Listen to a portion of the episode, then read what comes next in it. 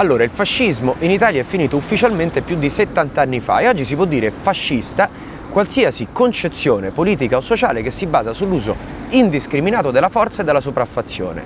Ma allora perché dal Salone del Libro al caso Sea Watch si continua a parlare di fascisti e antifascisti? Ti rendi conto di quanto può sembrare ridicolo alle orecchie di un ventenne questa cosa? No, perché il fascismo è finito e agli italiani sembra proprio non piacere più la violenza politica. Noi non abbiamo avuto i gilet gialli come in Francia, noi non viviamo di stragi e sparatorie come negli Stati Uniti d'America. I nostri unici due partiti dichiaratamente fascisti, Forza Nuova e Casa Pound, alle ultime elezioni europee hanno preso lo 0,48% dei voti, la metà di quel reperto archeologico del Partito Comunista di Marco Rizzo.